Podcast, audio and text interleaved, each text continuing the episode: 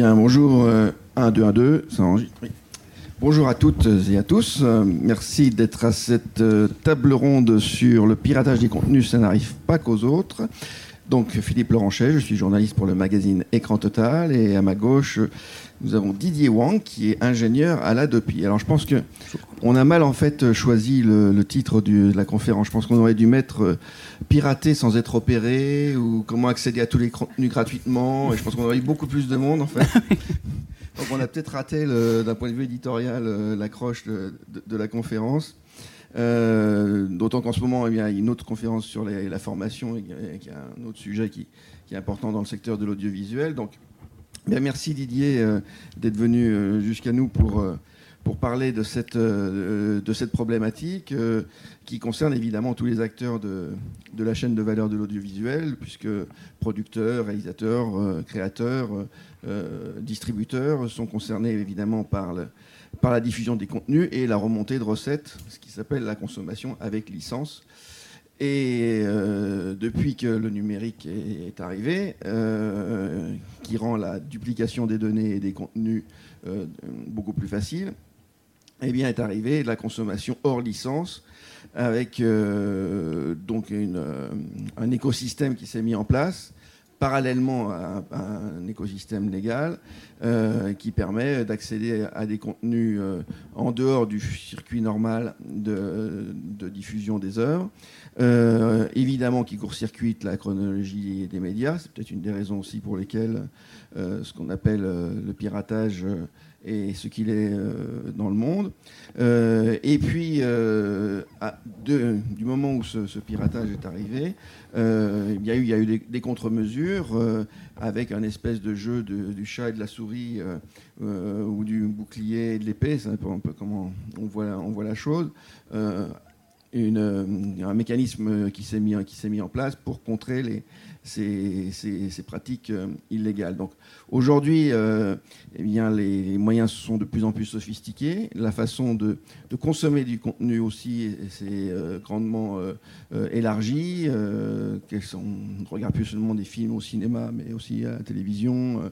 on regarde sur les smartphones, sur les tablettes, sur les ordinateurs. Et avec cette diversité de, de, supports, et, bien sont arrivées diverses voies pour, pour accéder à ces contenus et un certain nombre de, parades euh, pour les, pour les en empêcher. Donc, la DOPI euh, donc, a été créée il y a 10 ans, hein, donc, en, 2009. Donc, euh, la DOPI a 10 ans. C'était à une époque effectivement où les ayants droit, en particulier les producteurs, distributeurs de, cinéma, étaient très inquiets de la consommation, l'accès de, leurs films quasiment instantanément ou très rapidement après la sortie en salle. euh, sur, sur Internet gratuitement, euh, parfois au départ avec des caméscopes euh, qui, étaient, qui étaient dans la salle de cinéma.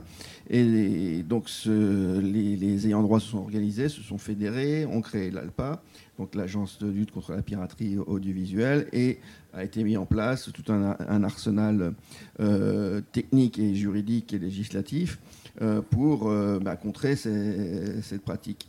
Donc peut-être euh, en deux mots pour commencer, euh, pourriez nous, nous rappeler euh, ce, qu'est la DOPI, quelles sont ses, missions et ses, prérogatives, et puis comment elle va évoluer, puisque je crois qu'en ce moment, dans le cadre du projet de loi audiovisuel, il est question que la DOPI fusionne avec le, CSA, en tout cas c'est ce qui est dans la loi.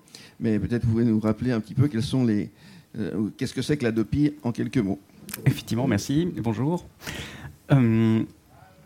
L'Adopi, effectivement, qui vient de fêter ses 10 ans, euh, elle est surtout connue en général pour la réponse graduée, c'est-à-dire en fait l'envoi de, messages de sensibilisation et d'avertissement aux internautes qui, sur les réseaux pair à pair, qui eux existent depuis maintenant une vingtaine d'années, euh, téléchargent et partagent des contenus protégés par le droit d'auteur ou par les droits voisins. Euh, mais ce n'est pas la seule activité, même si aujourd'hui je crois qu'on a largement dépassé les 10 millions d'avertissements envoyés et plusieurs milliers de, cas qui sont transmis au, parquet pour les, récidivistes les plus chevronnés. Mais l'ADOPI a aussi d'autres missions, euh, notamment celle de, euh, alors, qui est limitée à l'heure actuelle à de l'observation des pratiques licites et illicites, principalement dans l'espace numérique. également l'encouragement au développement de l'offre légale en recensant les offres qui sont respectueuses du droit d'auteur. En menant des campagnes d'éducation et de sensibilisation à l'attention du grand public et dans l'éducation nationale, au, niveau des écoles. Euh, plus d'autres autres rôles qui sont moins, qui étaient jusqu'à présent peut-être moins mis en avant, mais notamment un suivi des expérimentations en matière de reconnaissance de contenu, c'est-à-dire en gros tous les outils qui peuvent servir notamment sur les grosses plateformes numériques euh, à reconnaître des contenus et à les bloquer, monétiser. Euh, ça, si vous connaissez les noms de Content ID sur YouTube ou Rights Manager sur Facebook, c'est des outils dont on a beaucoup parlé notamment l'année dernière dans le cadre d'une directive européenne euh, qui prévoyait euh, une généralisation de ce genre d'outils pour mieux protéger les œuvres sur les, plateformes numériques. Et enfin, il y a aussi un rôle pour la haute autorité de régulation des mesures techniques de protection. Alors, il y a une dizaine d'années, ça concernait toutes les, mesures, les systèmes anti-copie sur les DVD. Aujourd'hui, évidemment, c'est quelque chose qui est moins, prépondérant, mais ça fait quand même partie de, l'univers de, de, ce que couvre l'ADOPI. Et si on replace ça un petit peu d'ailleurs dans l'histoire du, piratage, alors sans remonter jusqu'à la copie de, cassettes euh, audio, euh, euh, mais si on, se positionne par rapport à Internet, en 1999 même d'ailleurs avait commencé le logiciel Napster. Donc au début on était sur des pratiques qui étaient vraiment entre particuliers, en se reposant sur certains sites Internet, mais c'était relativement communautaire et, sans forcément un but de, de profit. Et ensuite ce sont alors le pair à pair existe toujours, mais il y a d'autres technologies qui sont arrivées, évidemment, le téléchargement euh, direct et le streaming avec les Mega Upload ou YouTube de l'époque, auxquels des outils ont été euh, euh, développés plutôt par les, par les pirates, on va dire, pour contourner euh, euh, ou pour améliorer les, les, pratiques. Euh, les VPN qui permettent par exemple d'aller sur un réseau pair à pair sans être identifié directement. Les débriders qui permettent pour à moindre coût de pouvoir télécharger en premium sur tout un tas de, de plateformes de téléchargement direct sans avoir à s'abonner à chaque fois à chaque plateforme. Donc la créativité est assez, est assez forte. Ces dernières années, on a vu apparaître avec l'amélioration des réseaux aussi des nouvelles pratiques comme le piratage de contenu en direct, euh, le live streaming, des offres IPTV qui consistent à proposer pour quelques euros euh, accès à des milliers de, chaînes en direct, et aussi maintenant des dizaines de milliers de contenus à la demande, euh, soit via des applications qu'on peut mettre sur son téléphone portable, sur son ordinateur, soit via des petits des box, des petits boîtiers configurés qu'on peut brancher directement sur la télé. Au départ de simples logiciels qu'il fallait installer sur des ordinateurs pour échanger des, fichiers, on est passé aujourd'hui effectivement à un écosystème qui est beaucoup plus compliqué. Et ce qu'on remarque aussi, et, qui n'arrête pas, donc évidemment, si demain on, améliore aussi les mesures pour lutter contre les sites internet, notamment en bloquant l'accès à ces sites, on peut s'attendre à ce que d'autres outils se, développent pour essayer toujours de, contourner. Euh, alors, le stream ripping, effectivement, c'est ce qui consiste à prendre des de la musique qui serait sur YouTube et à pouvoir, d'un simple clic, pouvoir en faire un enregistrement au format audio euh, sur son ordinateur. Et les débriders, c'était euh, bah, plutôt que de s'abonner à tout un tas de services payants pour télécharger de manière illimitée, euh, en fait, ça consiste à s'abonner à, un seul débrider qui lui-même donne accès derrière, euh, donne toutes les clés pour tout un, un ensemble de plateformes qui sont souvent massivement utilisées pour, à des fins illicites. Et ce qu'on peut observer d'ailleurs, c'est aussi finalement, il y a aussi une accélération de, ces générations de nouveaux outils. Euh, donc, euh, donc, derrière, il faut suivre. Et effectivement, la DEPI a souvent euh, été, en termes de, par la loi, en fait, on est limité à observer cette, évolution. Mais encore aujourd'hui, on est limité à des actions sur les réseaux pair à pair. Donc le, but de la loi que vous évoquiez tout à l'heure, la loi audiovisuelle qui va être discutée l'année prochaine, c'est aussi de donner des nouveaux pouvoirs et des nouveaux moyens pour bah, pouvoir adresser de manière plus appropriée tous les, éléments qu'on retrouve ici sur cette courbe. Euh, sur, cette euh, chronologie. En termes d'usage, euh, sur une étude qu'on a publiée au début de cette année, mais qui, avait été, qui était issue de sondages réalisés l'année dernière, en termes de pratique, on constate qu'effectivement, c'est encore les, films et les séries télé qui sont les plus concernés par les pratiques illicites aujourd'hui.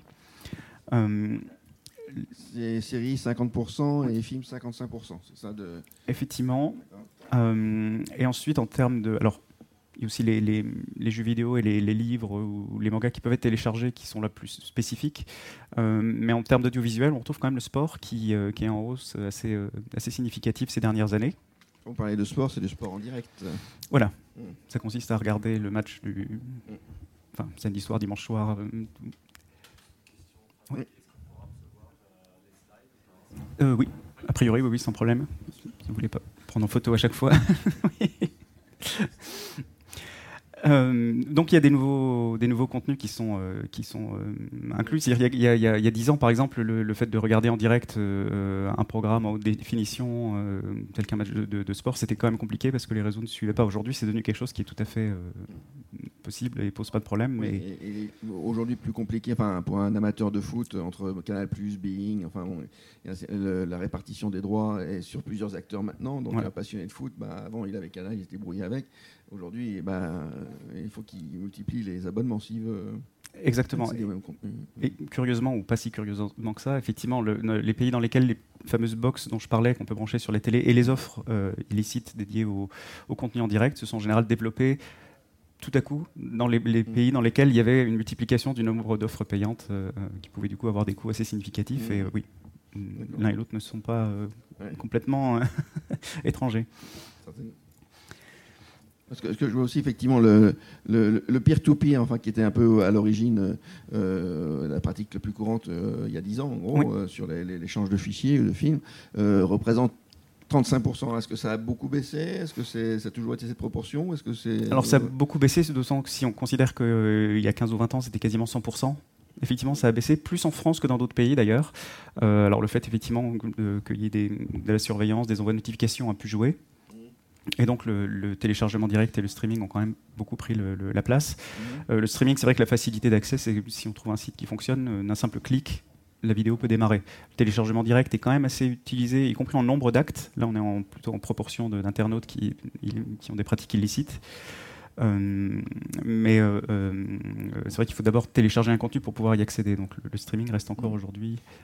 Mais parler avant la, conférence, juste pour donner quelques chiffres sur le nombre de, d'identifications et d'avertissements sur la, réponse graduée, combien d'internautes ont été identifiés, combien ont été reçus l'avertissement Alors sur les avertissements, il y avait plus de 10 millions. Je crois que la 10 millionième notification avait été envoyée en 2017. et là, par exemple, depuis le début de l'année, je sais qu'on a plus de 400 000 euh, envois de notifications euh, électroniques et à plus de 150 000 euh, secondes notifications, c'est-à-dire c'est les personnes qui ont déjà été sensibilisées une première fois, mais qui apparemment, d'après les notifications qu'on reçoit des ayants droit, continuent à partager des contenus sans autorisation. Donc là, on envoie un deuxième avertissement et on a plus de 1000 dossiers qui ont ensuite, en cas de récidive multiple, été transférés à des procureurs. Mmh. Alors, ça concerne que les internautes qui, sur les réseaux pair à pair. Euh, c'est un problème aussi pour les petits. Clairement. De lutter, euh, parce qu'il faut avoir une, une, grosse masse pour pouvoir exister et se défendre sur YouTube. Et moi, je trouve que c'est Effectivement. On, on, va en parler de, de, YouTube, effectivement, et en particulier des, euh, de l'autre point de vue. Il devait avec, être avec nous aujourd'hui Guillaume Hydro de qui est donc euh, directeur de la, la, guilde des vidéastes, euh, mais qui est, malheureusement euh, en état de santé n'a pas, pas, permis de venir, donc il s'excusait. mais on, parlera effectivement du cas particulier de YouTube et des contenus sur YouTube, dans les deux sens. Parce que c'est effectivement, c'est pas forcément là qu'on trouve les contenus les plus récents ou les plus frais en termes de, de piratage, mais par contre c'est les sites qui ont les plus grosses audiences. Et on a justement réalisé une étude cette année qui essayait de chiffrer finalement quel était l'usage des réseaux sociaux et en incluant euh, YouTube, euh, pour consulter des, contenus euh, de manière illicite. Et effectivement, le pourcentage est assez, 16% des internautes globalement. C'est pas rien. Alors effectivement, c'est pas forcément les mêmes types de contenus qu'on va trouver sur ces, réseaux communautaires comparés à des sites qui eux se concentrent vraiment sur les contenus les plus récents. mais en termes de pratique, oui, c'est loin d'être négligeable effectivement.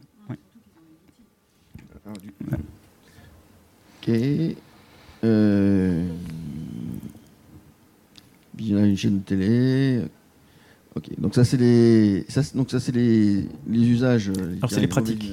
Effectivement, si on regarde un peu l'écosystème, on peut passer assez rapidement, mais euh, ces dernières années, avec le streaming et le téléchargement direct, on avait un fonctionnement qui était euh, assez orienté autour de deux axes. D'un côté, des sites de référencement ou des sites qui proposent des liens vers des contenus illicites, mais ne les hébergent pas eux-mêmes.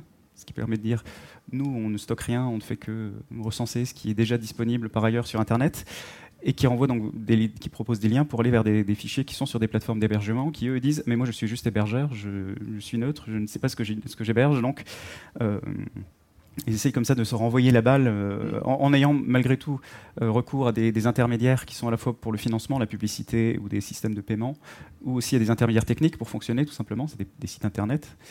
Euh, et puis les sites internet, eux, il y a une, vraie, une véritable concurrence en termes d'audience, donc ils sont toujours en train de se battre pour essayer d'avoir la meilleure visibilité et d'attirer le, plus de monde. Euh, ça, c'est un peu sur les, dernières années ce qu'on observait. Euh, l'année dernière, on a réalisé avec le cabinet EY, euh, on a voulu refaire une cartographie complète de l'écosystème. Mhm. On retrouve des acteurs centraux tels que les sites pirates de référencement, les hébergeurs, et puis les plateformes généralistes, dont par exemple YouTube, effectivement qu'on traite un peu à part vu que c'est pas le même type d'acteurs.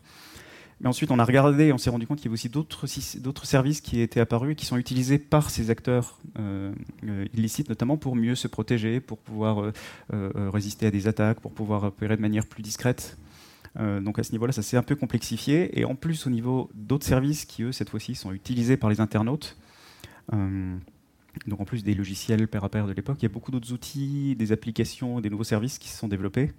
Donc l'écosystème, oui n'est pas si mm. simple que ça à, gérer et demande finalement un suivi constant. Donc ah, il y a une vraie économie derrière, derrière tout ça. C'est-à-dire qu'il y a des annonceurs, il y a des, il y a des, gens qui gagnent de l'argent, outre, le, certains abonnements euh, qui sont payants. on, va, on, va, les voir tout à l'heure.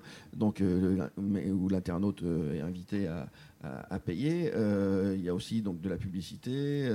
on, a une idée de ce que ça représente en termes économiques, du poids économique de que ça représente aujourd'hui pour les. Alors c'est assez compliqué effectivement. Euh, on essaye de regarder ça. Disons qu'on a le plus d'études qu'on a, c'est en général des études qui servent à, euh, qui permettent de, chiffrer la perte estimée pour les ayants droit. Hmm. Euh, qui donc du coup se chiffre à plus d'un milliard, et, hmm. je crois, ne serait-ce que pour la perte pour l'État en termes de TVA, c'est aussi 400 millions ça, par an. C'est ici dans l'hypothèse euh, je sais pas, je dis n'importe quoi, euh, euh, un film a été téléchargé illégalement un million de fois, on dit ah bah, s'il y avait eu un million d'entrées de plus en salle, ça aurait fait. Alors justement, dans le cabinet qui s'occupe de faire ça, essaie d'appliquer un ratio sur effectivement, quel, essaie de mesurer quelle est la, part d'activité réellement perdue. Mmh. donc c'est toujours très compliqué, d'autant qu'on a différents types de contenus. Alors en plus, là, c'est des chiffres qui sont que pour le secteur de l'audiovisuel classique, mais le, sport, eux, ont aussi d'autres mmh. enjeux. Donc effectivement, euh, les, sommes sont assez énormes, c'est ce qui est sûr. Euh, les gains des pirates sont certainement moindres, hmm. ça c'est sûr. Mais comme c'est finalement un nombre aussi assez limité et restreint de personnes euh, par rapport à toute l'industrie de l'audiovisuel, euh, par personne, ça fait un revenu qui peut être assez significatif et qui permet aujourd'hui justement de plus le, secteur se professionnalise, bah, plus les, les, les, ennemis sont difficiles à, arrêter et, à attraper. je, dis, il peut, il peut, y avoir des résultats un peu contre-intuitifs sur les, sur les pratiques. Enfin, il y a eu une étude récente sur justement les pratiques des, abonnés de Netflix, des plateformes, avec, euh, avec la crainte que les, enfin, les, distributeurs de cinéma craignaient, et les exploitants craignaient que l'arrivée de ces plateformes euh, ne, vide les salles.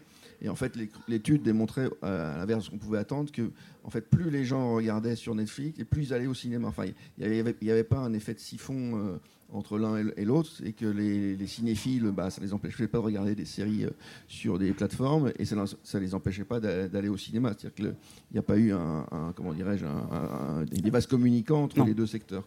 Euh, et, on a d'ailleurs la même chose hein, sur, euh, sur, alors sur Internet. Il y, a, des années, et des années, on, quand l'offre légale était aussi beaucoup plus restreinte, on avait souvent des gens qui disaient payer ou pirater. Euh, ça, c'est quelque chose que depuis plusieurs années, on a vu, euh, ça a complètement évolué. Et on a aujourd'hui finalement un, vraiment un, gros de la population euh, des, internautes qui ont des pratiques mixtes. En fait, ils vont être à la fois abonnés à, des offres payantes, peut-être pour le sport, pour abonnés à Netflix, et en parallèle, ils vont aussi aller chercher d'autres choses sur des services illicites. donc, les, les, il y a vraiment une superposition assez significative. Mmh, les frontières se floutent. Hein, Effectivement.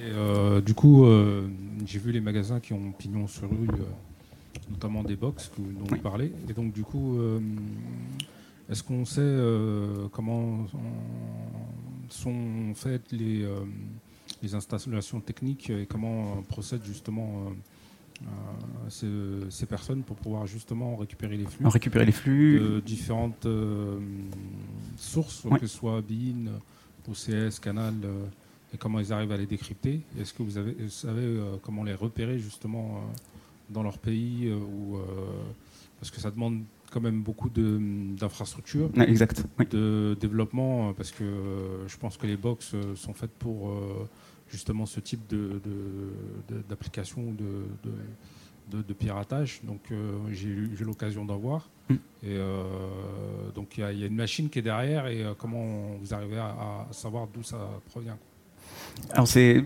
la structure qui aujourd'hui est la plus, euh, alors la plus récente, mais aussi la plus complexe, et qui a aussi beaucoup de moyens. Euh, parce que contrairement à la plupart des sites qui se basent sur des, revenus publicitaires de publicité qui sont quand même de moins en moins euh, premium, donc qui rapportent peu d'argent, là on est sur des abonnements qui sont souvent payants par mois. Donc les revenus sont bien plus importants et ça finance derrière effectivement des groupes qui sont vraiment organisés et qui sont vraiment structurés. Alors d'un côté, on a effectivement ceux qui sont chargés de récupérer des flux, et des fois plusieurs flux différents qui peuvent être marqués qui permettrait peut-être d'identifier quel est le client qui est à l'origine de, la fuite. Les images sont mixées entre elles pour essayer de brouiller le marquage. Ensuite, elles sont rediffusées sur des réseaux de revendeurs, alors de vendeurs et de revendeurs professionnels, c'est-à-dire que vous avez des gens qui vont peut-être créer des bouquets de 1000 chaînes pirates et les, les, proposer directement à des clients, mais vont aussi pouvoir les proposer à des revendeurs qui, eux, agrègent les différentes offres et arrivent comme ça à 3000, 5000, 6000, 8000, 9000 chaînes en direct. Une slide là-dessus qui montre que les offres sont on va y venir sur. Et ça, c'est vraiment professionnalisé. très professionnel. Et donc, c'est aujourd'hui clairement le, le, le, type de service qui, est, euh, qui, qui ici là, utiliserait le, plus d'outils différents pour fonctionner et qui sont les plus compliqués euh, à, repérer. Donc là, il faut vraiment, euh, sur ces, travaux-là, travailler, se mettre ensemble avec tous les ayants droit pour essayer de comprendre quelque chose. depuis l'année dernière, il y a d'ailleurs un groupe, un groupe d'experts dont je fais partie, qui est le, UIPO, donc le Bureau européen de la c'est le European Union Intellectual Property Office, euh, qui se concentre justement sur ces sujets-là et qui essaye de voir comment on peut au mieux euh, analyser, comprendre, euh, remonter les, filières sur ces, sur ces services-là, parce qu'effectivement, ça devient, comme l'écosystème, de, plus en plus complexe, clairement. Mmh,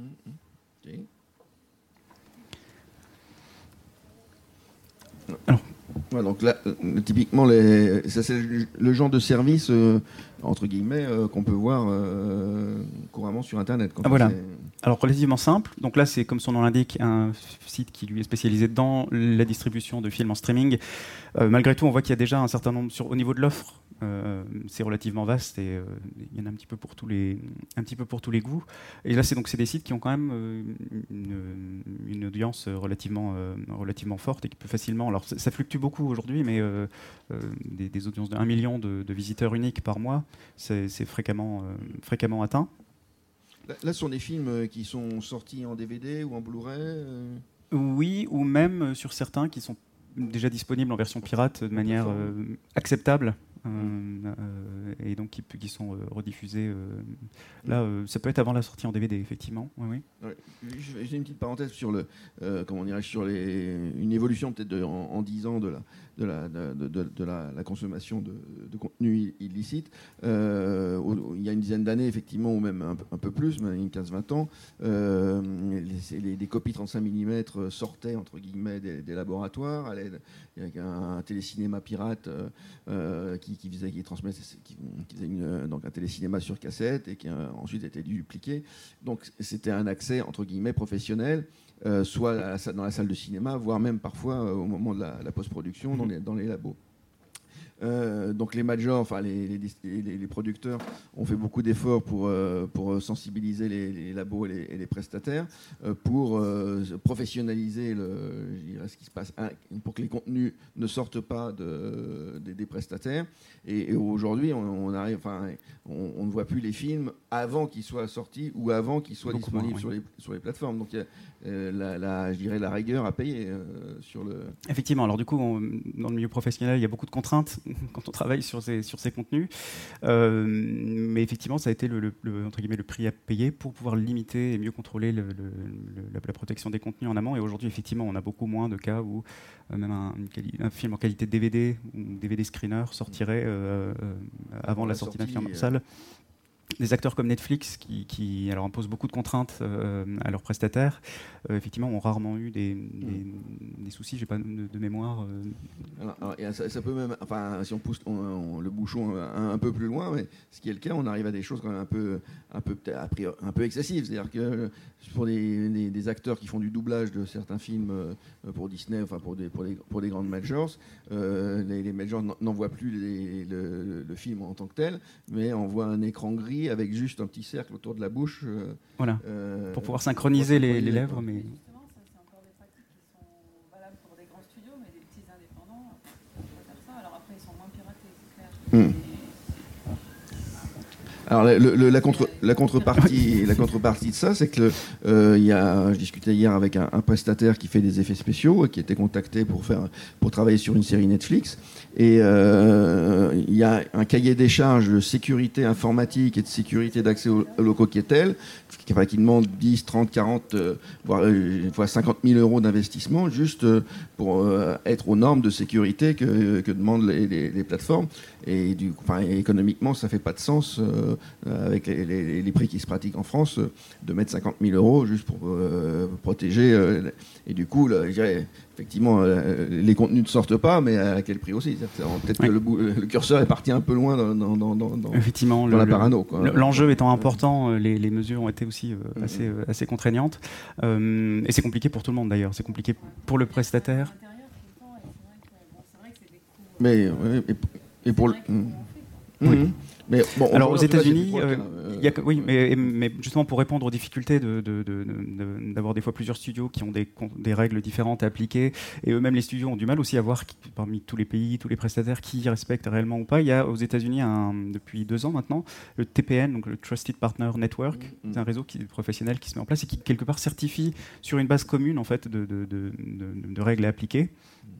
Euh, qui permet du coup de, déléguer un petit peu euh, ce, travail de, sécurisation et de certification. Et ça ça, ça, et Netflix a son programme de pareil de trusted partners, enfin de, euh, de, prestataires agréés qui répondent à un certain nombre de qualités, mais aussi de, sécurité. Donc je suis pas sûr que oui, le TPN intègre déjà Netflix, mais à partir du moment où leurs standards seront assez compatibles, il y a des chances pour qu'effectivement du coup ça simplifie aussi euh, les, obligations. toutes ces offres-là de, films sont des films qui sont soit déjà sortis en Blu-ray, en DVD ou sur certaines plateformes. Effectivement. D'accord. Alors, est-ce que les films justement, euh, ce qui peut arriver, c'est quand d'où viennent-ils Alors, c'est ces euh, qui sont en et qu'on voit sur les. Alors sachant que tout le monde monte en, qualité, euh, même les sites pirates euh, sont plus trop satisfaits des fois avec les versions filmées dans un caméscope, avec les gens qui, mm. qui se lèvent, qui marchent devant. Donc euh, ce qui se pratique assez souvent aujourd'hui, c'est sur des, dans, des pays dans lesquels on a de la VOD premium, c'est-à-dire des films qui sortent assez vite sur des, des, offres VOD. Mm. Alors des fois il y a des gros sous-titres en langue asiatique au premier plan, mais ces copies-là sont récupérées. Mm. Et ensuite, dans chaque pays, on, continue à avoir encore des gens qui vont dans les cinémas enregistrer la bande son en allemand, en français, en italien et euh, refont la synchronisation. Euh, le, le, gain que font ces sites euh, justifie le, mm. fait d'avoir un moment d'acheter des copies à l'étranger pour les avoir le plus tôt possible et puis d'aller envoyer des gens dans les cinémas pour récupérer le son. Mm. oui. Surtout sur les blockbusters, parce que j'imagine que le documentaire euh, sur les, paysans. Euh, Ensuite, pour le reste, c'est dès que ça arrive en, vidéo, euh, en DVD, là, en général, effectivement, dans, les, dans la semaine qui suit, mm. maximum, mm, mm. on les retrouve.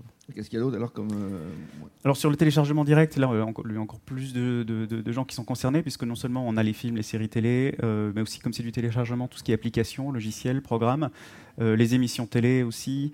là, on voit sur un site comme Zone Téléchargement, qui reste un des plus connus en France, il y a même des nouvelles catégories qui apparaissent comme des vieux films, des vieilles séries ou tout ce qui est euh, e-book, les journaux, les magazines. journaux, magazines, livres, bandes dessinées, cuisine, sciences et romans. Voilà. Donc ils testent des fois des catégories, il y en a qui disparaissent quand il n'y a peut-être pas suffisamment de, demandes. Donc effectivement. moyen de refaire repartir la lecture finalement. Quelque part.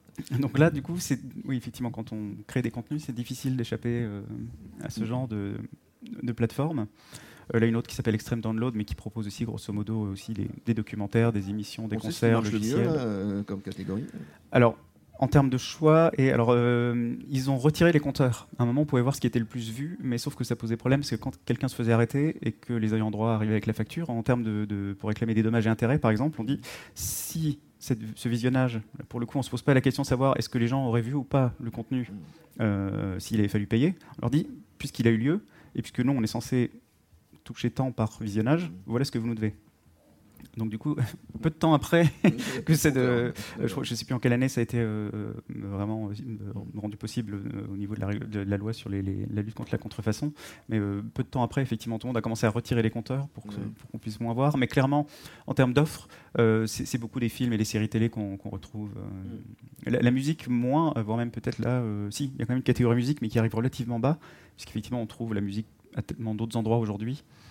Euh, bah, en, fait, si, on regarde l'ordre du, menu, a priori, c'est ce qui intéresse les gens euh, en premier. C'est euh, représentatif, oui. Donc voilà, le film, c'est relativement récent le HD, le HD Live, c'est-à-dire qu'il y, a une demande, c'est le progrès des, enfin, progrès, les, performances des, codecs de, mhm. compression de H265 par exemple par rapport à H264 qui fait qu'aujourd'hui un, film c'est quoi c'est 1 giga 2 giga au lieu de 10 giga quoi avec une qualité assez proche quoi donc donc, on, vraiment, ce site suive euh, de très près les progrès euh, des, codecs ou des euh, et, même de la technique, puisque on voit même de l'ultra HD 4K, donc alors qu'il y a relativement peu d'offres encore en 4K. Effectivement, et sur le site de, streaming tout à l'heure, on voit aussi qu'à l'inverse, il y a, des, des, versions HD, alors c'est mobile ready, c'est-à-dire qu'il y a des versions spécifiques du site qui sont prévues pour qu'on puisse le voir depuis un téléphone portable, et donc là avec des versions de, vidéos qui sont plus limitées et qui permettent de mieux se charger même sur un réseau un réseau mobile sans être sur le, Wi-Fi. Mm. Donc effectivement, les, offres s'adaptent euh, mm. euh, aux différents supports euh, et aux différents mm, standards. Et sur le pair à pair qui continue à exister, là aussi on est sur le même principe que le téléchargement. On a beaucoup de, de, contenus différents qu'on peut retrouver, y compris, je vois même là par exemple des applications GPS. donc c'est oui. c'est large comme, comme système. Et là, c'est sur des sites qui, eux, sont pour le coup à chaque fois dédiés à, l'illicite. Oui, donc YouTube, Mais ce dont on parlait tout à l'heure, effectivement, sur les grandes plateformes numériques, euh, on continue aussi à trouver un certain nombre de, contenus. Euh, pourtant, il y a bien des outils qui permettent, quand on fait une empreinte euh, d'une œuvre à l'avance, permet de, mis dans une base de référence de la plateforme. Et si quelqu'un met en ligne une copie du film, mm. l'empreinte étant très similaire, normalement, c'est bloqué. Alors, il y a des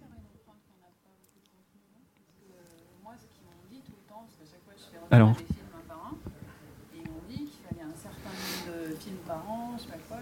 Le gros problème, effectivement, c'est que pour l'instant, euh, c'est les plateformes qui ont développé des outils qui sont techniquement efficaces, euh, souvent en travaillant avec les gros studios qui ont beaucoup de contenu à protéger, mais pour l'instant, c'est relativement opaque la manière dont ça fonctionne et la manière dont euh, les gens, enfin les, ayants droit, peuvent accéder ou pas à ces outils. Euh, L'ADOPI, pour l'instant, est en train de travailler avec euh, le CSPLA, le Conseil supérieur de la propriété littéraire et artistique, et le CNC sur ces outils.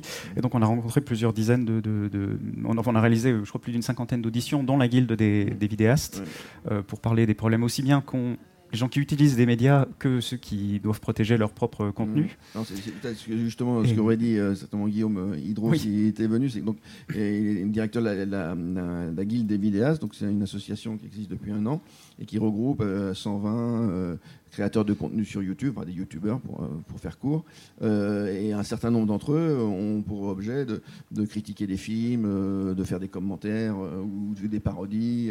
Et leur problématique à eux, c'est qu'ils estiment, et, ils ont le droit de l'estimer puisque dans, le droit français, il existe un droit de citation, c'est-à-dire qu'il est possible de prendre quelques extraits d'un film à des fins de parodie, pédagogique, le cadre est est, bien borné, mais enfin il, existe. Mais c'est autorisé euh, par la loi de, citer un autre euh, auteur ou une autre œuvre si c'est à, des fins euh, donc pédagogiques ou parodiques ou autres.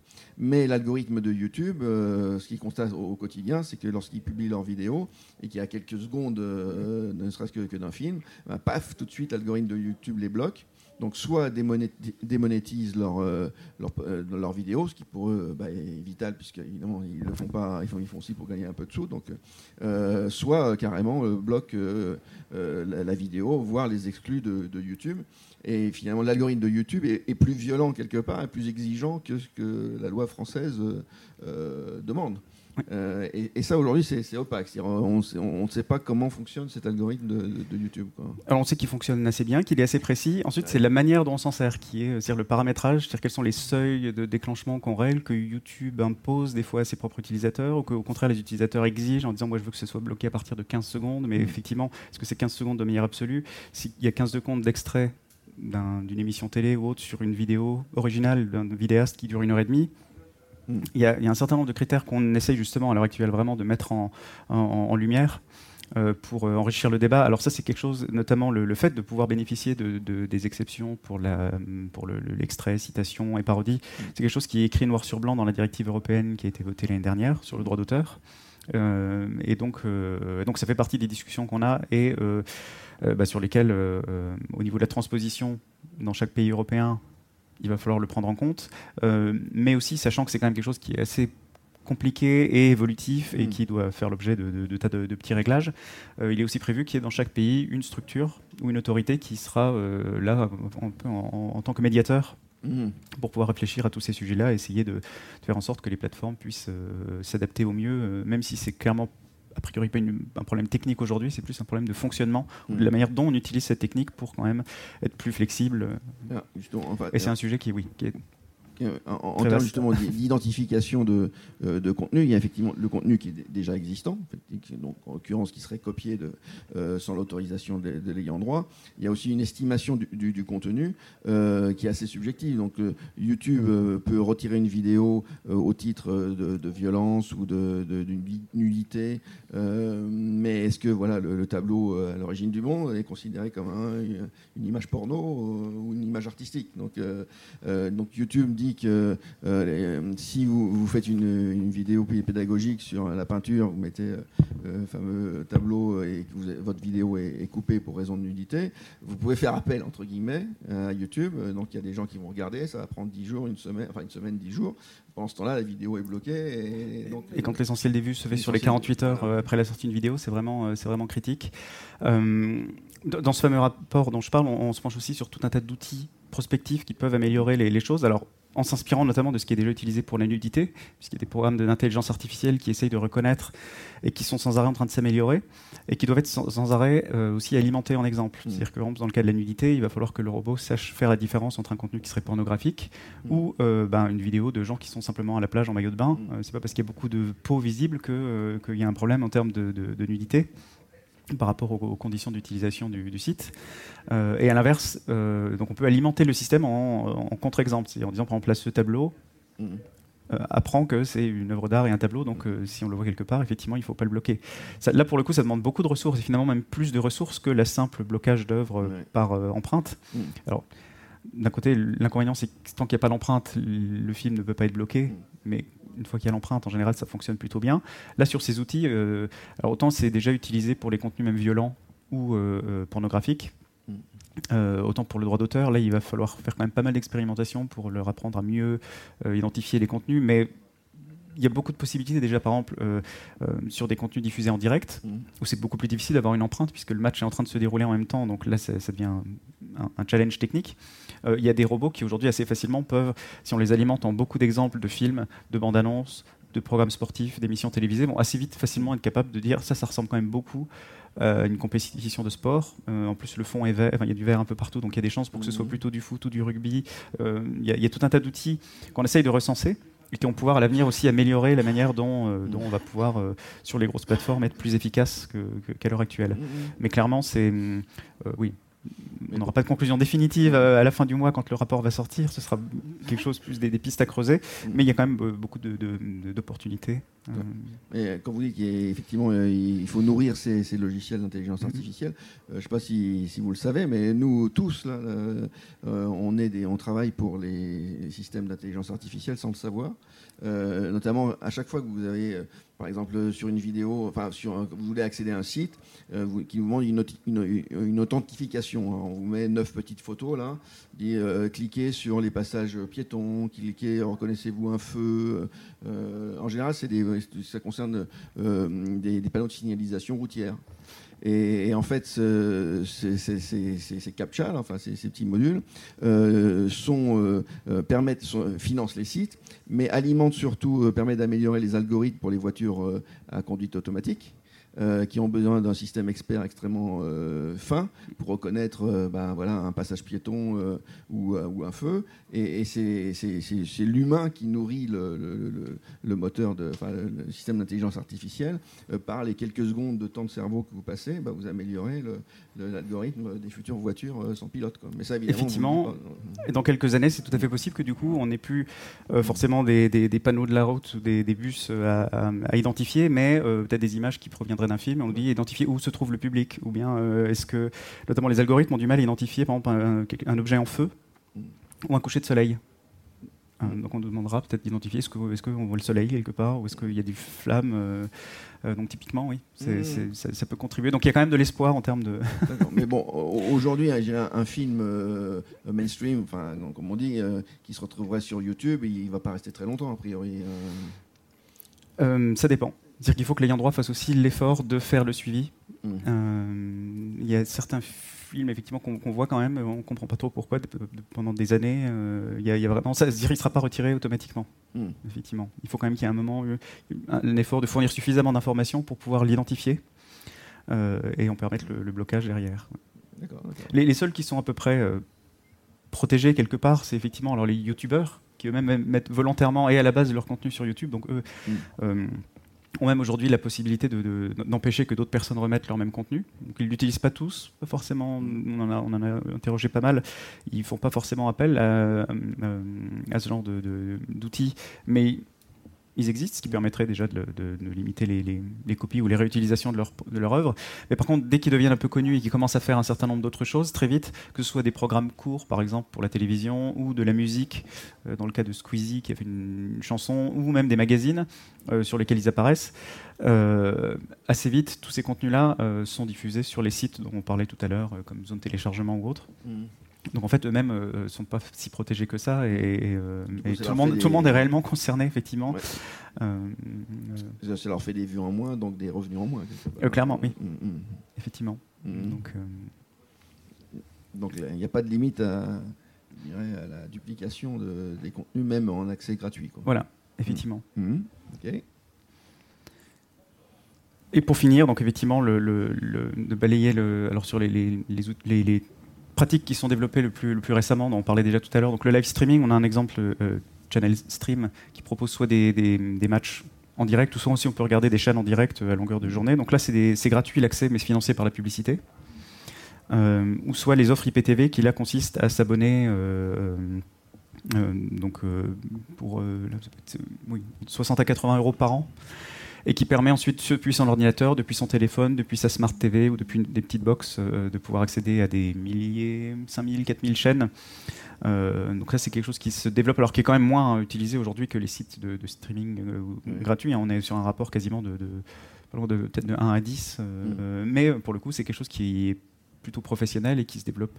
Donc, c'est-à-dire que ces, ces sites-là, si j'ai bien compris, en fait, récupèrent les flux euh, légaux, entre guillemets, qui viennent euh, bah, de Canal+, Bing, enfin, n'importe enfin, des, euh, des providers euh, payants, Mhm. récupèrent un flux comme ça, voire plusieurs, justement, pour éviter la, la traçabilité de, de l'origine, et puis remettent à- sur leur serveur à eux, euh, à disposition, donc sans cryptage, sans protection, avec eux leur propre portail euh, en disant. euh, Effectivement, oui. C'est pas un piratage de l'accès à l'offre légale, c'est vraiment euh, là du, du- de, la, de la capture de flux et de la rediffusion illicite. Donc Mm. effectivement, il y a eu une évolution entre il y a quelques années où les mêmes gros acteurs étaient spécialisés dans les, les décodeurs pirates de flux satellites.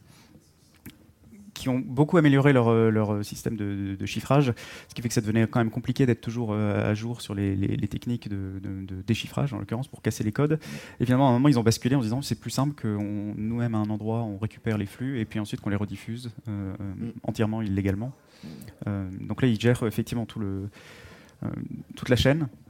Euh, et donc à charge pour les, ayants droit et pour les organismes de défense des, professionnels de, pouvoir on dit disrupter, enfin déranger, dégêner au, plus le mmh. fonctionnement de ces réseaux. Parce que là, ça, ne profite pas aux diffuseurs. Enfin, pour la petite anecdote, au, début, de, Canal, euh, dans les années 80, il y avait une revue spécialisée euh, qui s'appelait Le Haut-Parleur qui avait publié euh, les plans du, décodeur de, Canal. Donc, c'était un décodeur analogique hein, à l'époque. Donc, Canal avait dégainé l'artillerie lourde en essayant de faire empêcher effectivement que ça, soit diffusé. Et, finalement, ils se sont aperçus au bout d'un moment, bah, ils ont laissé faire. C'est-à-dire qu'il y a un certain, nombre, voire un nombre certain de, de, décodeurs pirates qui, euh, ont existé, euh, qui permettraient d'accéder à, Canal+. Mais Canal+ savait qu'un an, six mois, un an après, euh, il basculerait un autre système qui rendrait le, premier décodeur artisanal caduque. Et il s'est passé ce qu'ils espéraient, c'est-à-dire que la base de, consommateurs qui s'étaient habitués à regarder Canal+, bah, finalement, c'est bon, finalement c'est pas si mal, donc je vais m'abonner, je vais prendre l'offre légale. Donc quelque part, ils ont initié le marché, euh, euh, sachant très bien qu'ils étaient piratés. Mais là, en l'occurrence, c'est différent, puisque le, comment dire, ces services-là seraient mis directement euh, et sans reverser aux ah, Effectivement. donc, Alors le but, c'est quand même toujours de les faire fermer pour essayer de faire en sorte qu'il y ait quand même une forme de, migration ou de basculement, ou essayer de faire en sorte aussi qu'ils ne se développent pas trop ou pas plus qu'à l'heure actuelle. Mais, euh, mais c'est quand même plus compliqué puisque la plupart aussi utilisent. Là, on a des exemples d'offres qui alors, vont jusqu'à 9000 chaînes TV et qui vont avec la box. Mais la petite box en question, c'est vraiment un petit boîtier euh, de type Android sur lequel on peut euh, désinstaller, réinstaller des choses.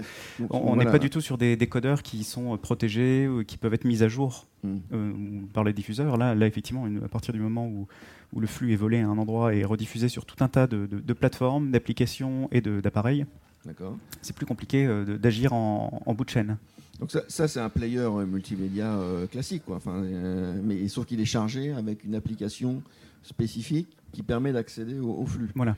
Dans ces cas-là, même chose qui est carrément paramétré avec un abonnement créé pour l'acheteur qui fait que ça va fonctionner pendant un an ou deux ans selon mmh. ce qu'il a acheté. Alors évidemment, le risque, c'est que quand on dépense 180 euros sur Amazon pour avoir le boîtier plus l'offre qui, qui, fonctionne peut-être sur un ou deux ans, si dans deux semaines le service ferme ou est interrompu, mmh. là ça fait cher l'achat pour finalement pas grand chose. Donc ça reste quand même euh, risqué. Mm. Euh, bon, et aussi, il y, a des efforts à faire aussi avec toutes les grosses plateformes pour faire en sorte que déjà elles vendent plus ce genre de, produits qu'elles sont pas censées vendre. Mais après, il faut aussi mm. les aider euh, elles-mêmes à pouvoir les détecter plus facilement, toutes ces offres et ces annonces. ce qui n'est pas forcément facile pour des chaînes, par exemple, parce que c'est vrai que tant que le nom de la chaîne n'apparaît pas, mm. si Canal Plus veut agir, si le nom de Canal Plus n'apparaît nulle part dans l'offre, c'est difficile d'exiger d'une plateforme qu'elle retire une offre qui potentiellement, si on lit entre les lignes, peut euh, ou pas proposer Canal+. Hmm. C'est un enjeu euh, euh, où, là peut-être aussi les, autorités indépendantes peuvent aider à, concentrer les demandes et à faire en sorte que les choses bougent, pas forcément d'une seule boîte et d'une seule marque, mais de manière plus globale. Là, si j'ai bien compris, donc là, là ça concerne donc les, chaînes qui émettent du cinéma, mais aussi et surtout là, des, chaînes qui émettent des, des, sports, enfin du, des transmissions sportives, c'est ça? Euh, tout le monde est concerné. Alors, c'est-à-dire qu'on euh, on a remarqué sur une étude qu'on avait faite l'année dernière en, interrogeant y compris des utilisateurs, c'est que très souvent le déclencheur, ça va être quand même euh, la volonté de voir du sport ou des chaînes premium sans, enfin, pas sans payer, mais à mm. moindre coût. donc ça, c'est le, moteur qui attire le plus. Mais ensuite, quand on leur demandait qu'est-ce qu'ils regardaient le plus, ils avaient quand même souvent tendance à parler de films, de séries télé ou de documentaires. Mm-hmm. Et c'est parce qu'en fait, à l'intérieur de ces offres, on peut avoir 9000 chaînes télé et peut-être 12 euh, 000 euh, contenus à la demande. Donc il y a du linéaire, les chaînes en direct, et du non linéaire. C'est vraiment euh, proposé au sein du même produit, donc ça devient des outils un peu tout en un. et qui peuvent du coup fonctionner aussi sur la télévision. Donc ça c'est effectivement le, le, le, danger, c'est que finalement, le, avec un produit d'appel qui est très souvent le sport d'ailleurs, hein, dans les, même les visuels qu'on voit, euh, c'est quand même très souvent orienté sport, mais derrière, tout le monde, de nouveau, se retrouve concerné par le, problème, euh, parce que c'est une porte d'entrée. Mhm. En même temps, si, le foot amène à, la consultation documentaire euh, culturelle, bon, finalement, c'est un effet positif. Sauf qu'en l'occurrence, là, c'est que dans le périmètre illicite. Donc, euh, effectivement.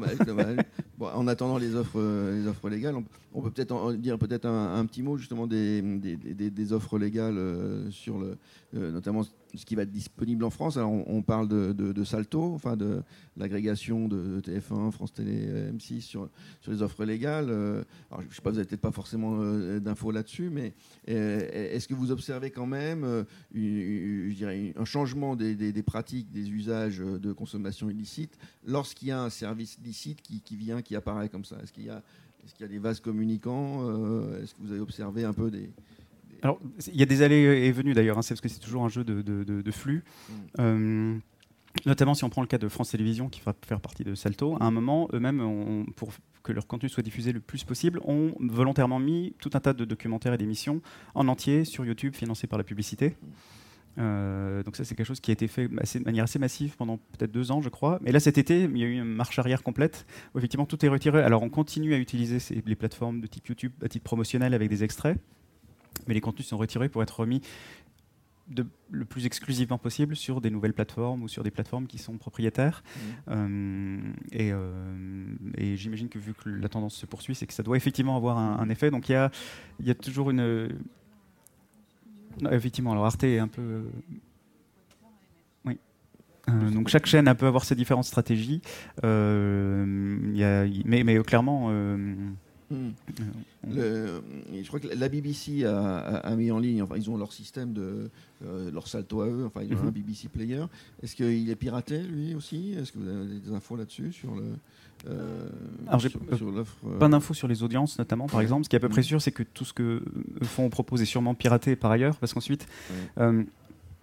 vu du point de vue de l'offre pirate, à limite, c'est le, prix d'un contenu pour le, pour le, pour le client, dire le prix de, de l'offre joue mm. beaucoup. Et d'ailleurs, quand c'est trop cher, on se rend compte que les gens sont plus prêts à s'abonner à tous les services, mais vont plutôt avoir tendance à pirater. Par contre, pour le pirate, lui, peu importe que le contenu qui, qui veut s'accaparer soit très cher ou soit même donné gratuitement, mm. à partir du moment où c'est quelque chose qui intéresse les gens et pour lui, ça peut lui amener sur son site pirate du trafic. Mm. il n'y a aucun problème. On sait qu'il va le, pour lui le, prix du bien n'est pas forcément le plus important. C'est plutôt l'attractivité du, du, contenu qui fait qu'il va le proposer ou pas. Est-ce que euh, vous arrivez à, tirer les chevaux, à, détricoter la, plotte de laine et savoir d'où viennent euh, tous ces, ces sites pirates Alors là, c'est plus. Euh, L'Adopi n'est pas forcément le mieux placé pour le faire. Hmm. parce qu'on n'a déjà pas forcément tous les outils, ne serait-ce qu'en termes de qui possède tel droit sur tel type de contenu. Hmm. Là, c'est plus effectivement toutes les organisations. Alors, on parlait tout à l'heure de l'ALPA. Hmm. eux peuvent effectivement sont plus armés euh, pour mener ce genre d'enquête, euh, pour réagir par rapport aussi au signalement de, euh, leurs membres. Donc, donc ça, c'est un travail qui est assez d'ailleurs important en termes de, stratégie quand on veut lutter contre le piratage. il y a un moment, c'est aussi important, à travers les, organisations professionnelles, de, pouvoir se, concentrer, parce que c'est là où on a le, aussi le plus de résultats, clairement, plutôt que quand on cherche à agir en tant qu'ayant droit individuel, où là, c'est tout de suite beaucoup plus compliqué. Mmh. Voire même, ça peut être contre-productif si on lance des démarches de manière un peu sauvage ou, indépendante, sans savoir qu'en parallèle, il y a une enquête de la police et on peut du coup perturber le fonctionnement, ou des fois, euh, un prestataire, peut-être qui travaille pour le producteur, va pouvoir euh, diffuser, ça se fait moins aujourd'hui, mais à une époque, diffuser des faux fichiers préventivement mmh. euh, sur Internet. Mmh. Euh, pour tromper un peu les, pirates. Alors c'est plus difficile aujourd'hui parce que les gens qui postent eux-mêmes sur les sites sont devenus des professionnels. Donc n'importe qui peut pas arriver et diffuser n'importe quoi. Mmh. Mais euh, ça c'était quelque chose qui se faisait et des fois le distributeur lui-même payait un prestataire pour supprimer tout ce qui ressemblait à des copies pirates. Donc on avait des stratégies qui pouvaient venir se, se, contredire. Se contredire. Donc c'est aussi important de, se coordonner alors ensemble à travers l'industrie et aussi euh, entre les différents partenaires au niveau de, la distribution d'un contenu. Donc le, sujet de la table ronde étant le, piratage des contenus, ça n'arrive pas, pas qu'aux autres. Euh, il y a un piratage peut-être moins spectaculaire et, heureusement plus, plus exceptionnel qui se passe, mais côté professionnel pour le coup. On sait que les infrastructures de TV5 Monde ont été hackées euh, à un moment. Récemment, là, il y a deux, semaines, sur M6, il y a eu aussi une attaque, une cyberattaque sur, sur leurs infrastructures. Est-ce que c'est, est-ce, qu'on a des, infos un peu sur le côté professionnel, sur, je dirais, le, piratage pour le coup de, de contenu professionnel? Est-ce que on observe hmm. par rapport aux fuites que a priori c'est quelque chose qui est moins fréquent qu'à une certaine époque. D'où on parlait tout à l'heure justement du fait qu'il y a beaucoup plus de contraintes, ça limite les, fuites. Donc ça, on peut le remarquer. Après, euh, et notamment par rapport à une époque où il y avait eu Sony Pictures, avait été aussi très impacté. HBO, alors c'était pas HBO eux-mêmes, mais c'était un, laboratoire, euh, un, sous-traitant qui travaillait pour HBO et qui avait été aussi euh, la cible d'un piratage et l'objet de fuites. Ça, c'est quelque chose qu'on observe quand même moins, mais le risque, il est toujours là. Donc, mm. quelque part, la vigilance, il faut jamais mm. la relâcher au niveau professionnel pour limiter, limiter les fuites. Ça, ça, reste la règle de base, je dirais. Mmh. Euh, et ensuite, malgré tout, euh, pour éviter d'être pris de court quand ça arrive, parce que de toute façon, tôt ou tard, les contenus sont piratés, c'est aussi important d'anticiper mmh. le plus possible euh, les, et de se préparer, notamment avant qu'il y ait des fuites, de faire les empreintes sur les plateformes mmh. telles que YouTube ou autres, qui fait que dès les premières copies, elles seront bloquées et ne pas attendre qu'il y en ait déjà. Sinon, ça met plus de temps à être, à être retiré. donc, il y a quand même un certain nombre d'outils qui est en place, un certain nombre de, de pratiques alors qui vont de ne pas utiliser ces mots de passe partout ou euh, chiffrer les, contenus euh, quand on les fait passer d'un serveur à un autre, ça c'est évident. Mais ensuite, euh, bien s'assurer qu'on a différentes expertises, soit en interne, soit en externe, selon le, type d'ayant droit qu'on est ou selon le type de, prestataire. se préparer et aussi ben même avoir une stratégie qui fait que quand les problèmes arrivent, on est déjà prêt, on sait qui va pouvoir envoyer des notifications, faire supprimer des contenus, il faut euh, mieux anticiper et aussi euh, des fois pas forcément vouloir tout nettoyer en permanence. C'est-à-dire que la première fuite, elle est toujours gênante, parce que si on la bloque pas tout de suite, elle va pouvoir se répandre sur tout un tas de plateformes. Mmh. Euh, à l'inverse, une fois que c'est fait, il faut plutôt prioriser, c'est-à-dire se concentrer sur les plateformes qui ont une grosse audience euh, pour pouvoir euh, bah, faire le ménage dessus. Et mm. si le, bah, une copie d'un contenu reste sur une plateforme qui est là pour le coup est plus petite, c'est moins, moins euh, s'obstiner dessus, mm. parce qu'il y a peut-être plus important, plus, plus, plus important ailleurs. Donc cet exercice-là est assez mm. important si on veut éviter de, paniquer. Ok, on a encore 5 minutes pour quelques interventions, remarques, questions.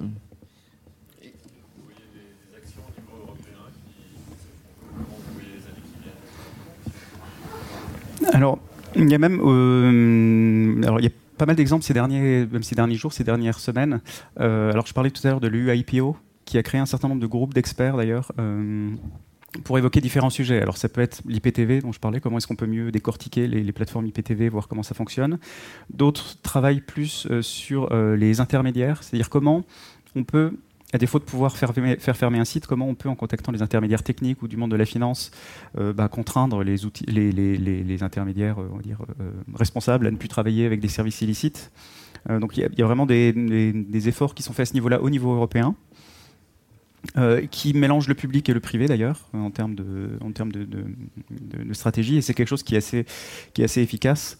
et sur les actions plus, on va dire, coup de poing, euh, là, au niveau de alors, Eurojust ou Europol, notamment Europol, euh, il y a des opérations qui ont déjà été menées euh, au niveau européen dans différents pays, toujours sur l'IPTV d'ailleurs récemment, notamment par rapport à des, des demandes de, l'industrie du sport. et qui ont permis d'arrêter le, jour même des opérateurs d'un réseau IPTV qui étaient dans un pays, des serveurs qui étaient dans un autre des comptes bancaires dans un, dans un, autre pays. Donc il y a, des, il y a une, une, synchronisation qui se fait et qui permet effectivement de, quand même d'avoir un peu plus d'effets. et même au niveau mondial, il y a depuis, euh, alors euh, il y a la MPA qui représente les, les, gros studios américains qui existent et qui s'est étendue ou qui s'est ouverte à d'autres euh, acteurs comme notamment on retrouve cette fois-ci Netflix, Amazon, Canal+, des, des, des producteurs européens et qui sur les, les, gros réseaux, notamment en Asie ou en Amérique du Nord, de revente de box avec les services associés, donc tout est packagé. Ils ciblent ce genre de réseau. Et le fait d'avoir aussi des membres qui se mettent ensemble, se coordonnent, et aussi une capacité d'action euh, sur les différents continents, euh, ça permet d'avoir des effets qui sont assez impressionnants.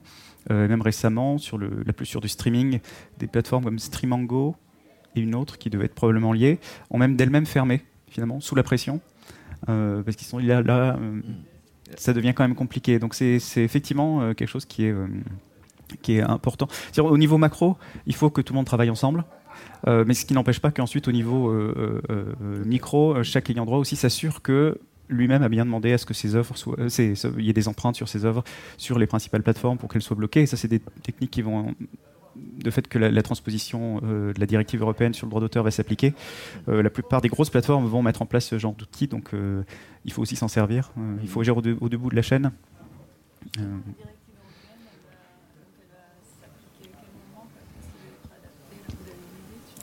Alors il y a déjà un avant-projet de loi qui a été diffusé euh, et il y a euh, bah, le projet de loi lui va être, je crois au mois de novembre ou décembre, on devrait l'avoir. Et clairement, il est prévu que euh, donc, la transposition des, outils sur les, grosses plateformes, ça c'est prévu. le fait aussi de donner plus de, moyens, y compris à l'Adopi, pour, pour pouvoir enquêter, pour pouvoir bah, s'inscrire ou utiliser des services illicites, dans le but, là aussi c'est nouveau, de pouvoir les caractériser. Euh, les buts peuvent être différents. Ça peut être soit dans le cadre d'une action en justice ou d'une plainte, de pouvoir appuyer les ayants droit en certifiant. Et nous-mêmes, on ne représente pas les ayants droit, hein, donc on est indépendant. Euh, on peut du coup euh, apporter une forme de certification que le service est bien illicite. ça peut aussi servir à constituer des listes de sites qu'on pourra présenter à tous les prestataires techniques ou financiers en disant voilà, nous, on a vérifié que ces sites-là posent vraiment problème, éviter de travailler avec eux, parce que hmm. c'est effectivement plutôt Mm. source de problèmes. Euh, donc il y, a beaucoup de choses en fait. Oui, la loi est assez assez riche. Alors, elle n'est pas encore votée, donc il faudra voir effectivement ce qu'il en reste. les débats vont bientôt commencer. Début 2020, a priori. Euh, pour les premiers débats, oui. Mm. Euh, et pour l'évolution, donc même la DOPI devrait d'ailleurs évoluer, mm. devenir l'ARCOM avec le CSA, donc l'autorité de régulation des communications audiovisuelles et numériques. Ce serait plutôt pour 2021 donc si on fait une table ronde l'année prochaine, ça sera encore euh, en titre d'Adopi, mais en 2021, ça sera. Probablement. donc voilà. ok, ok. D'autres questions? Non, bah écoutez, merci Didier d'être venu à nous, et puis peut-être à l'année prochaine pour refaire un point. Mise à jour. Merci. Bonne fin de journée.